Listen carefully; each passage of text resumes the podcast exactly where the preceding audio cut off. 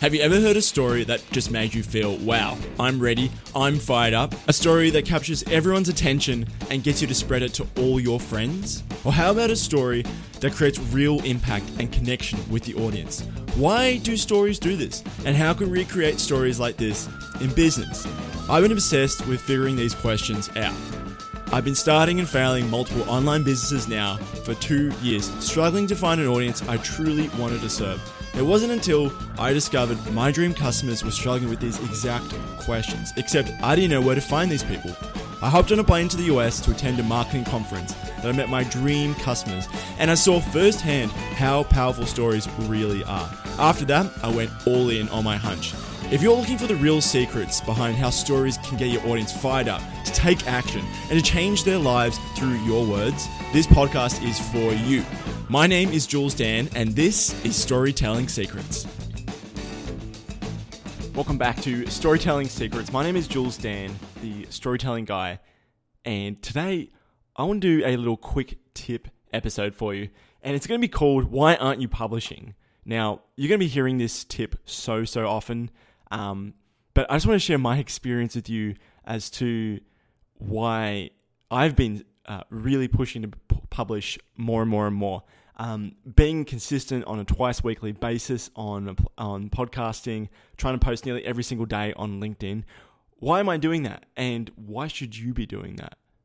Okay, that's a really big question. So I want you to think about whatever you're doing right now in your business, you probably think you're really, really great at it, and your ideas are so, so awesome. But, but what, what, what's going to happen if you have an idea, don't test it out, don't ask people, don't create content about it, go and create something. That'd be silly, by the way, and then go and publish it. It'd be the worst idea ever. So, content marketing is probably one of the easiest ways to really sort of test the waters. And you'll probably know that. Now, you might be thinking, like, how on earth do I create content? What do I do? Um, and how do you find insights from all these sort of things? So the other day, uh, I was shopping with my girlfriend Gabby, and we went into the city. It's very uncommon for me to go shopping. I, I, I hate shopping.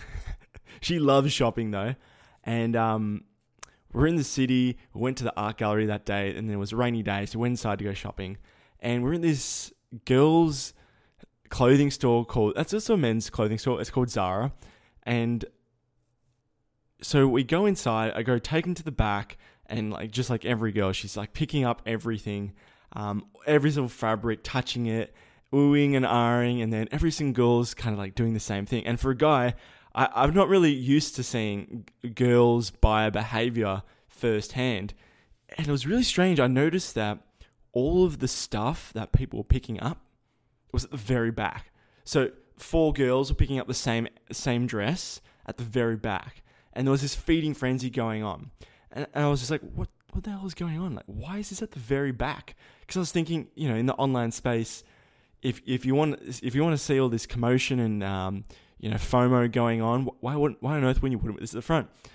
And I took a photo of it and I wrote a post about this on LinkedIn. Now, if you're not on LinkedIn and not publishing, uh, I don't know wh- why you're not doing that. It's just the organic reach is crazy on that right now. Gotten a few leads from that as well. Not bad. Okay, anyway, getting sidetracked from the story. I posted, I said, why aren't they doing this? This is silly. This is a great opportunity to um, to really harness FOMO. And everyone was quite respectful in the way they sort of gently said, No, you're wrong, Julian. But some of the comments were really, really interesting. Everyone was commenting saying, I wouldn't want to go to a store with that much FOMO, uh, with that much, you know, commotion going on.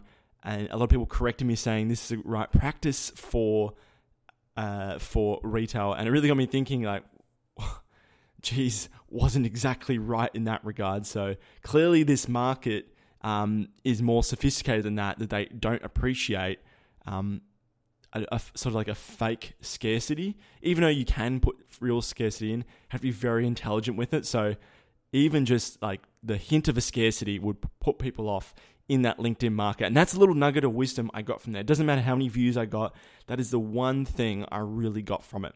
And I highly, highly encourage you to go out whenever in your daily life, just pick up random stuff. Like for another one, for instance, the other day, I saw that there was a wasp hole in the ground. And what I wanted to teach was that it doesn't matter what story you have, it doesn't matter how mundane it is, if you're able to connect with people with everyday stuff. Like, I have to exterminate this wasp hole in my back garden and try and tie in that hole to a lesson. You know, oh, you know, I had to go to my back garden and I saw that there was a wasp hole in the ground and I had to go destroy it. And it really got me thinking about, you know, holes and I had to dig this hole and you, yeah, it, it kind of reminds me of that saying you have to dig your well before you're thirsty. And then you go and you teach your core principle about your business. So creating stories, testing stuff out in your content. If you're not already doing it, it, it doesn't matter. Don't worry about the numbers, okay? Um, and if you're looking for to get started on LinkedIn, just do it. I don't know why not. Um, podcasting is another great way. So I'm able to see firsthand when I publish a headline on my content for podcasting, I can see which the headlines are stick and I know which ones to create like that. It's the same with say Facebook groups, with email lists, email subject lines. Like you all know this, but you just need to be reminded again. and you're listening to this, and I know you're a loyal listener. We're growing slowly here at Storytelling Storytelling Secrets. Really happy about that. But that's my little challenge for you this week. Okay, if you're not already creating content, do it. And if you're sick of doing it on a platform where the reach you have to pay for, Facebook, uh, go ahead and go to LinkedIn, and uh, I'll leave my uh, my LinkedIn uh, link there. You can connect with me. You can see what sort of content I'm creating on a daily basis as well. All that storytelling, all that crazy stuff that doesn't seem like content, but it teaches back to that core principle. And that's what I want to teach you this week. Short little quick tip episode short, quick and dirty. This is Jules Dan here, storytelling guy from Storytelling Secrets. Have a good week. I'll see you Thursday.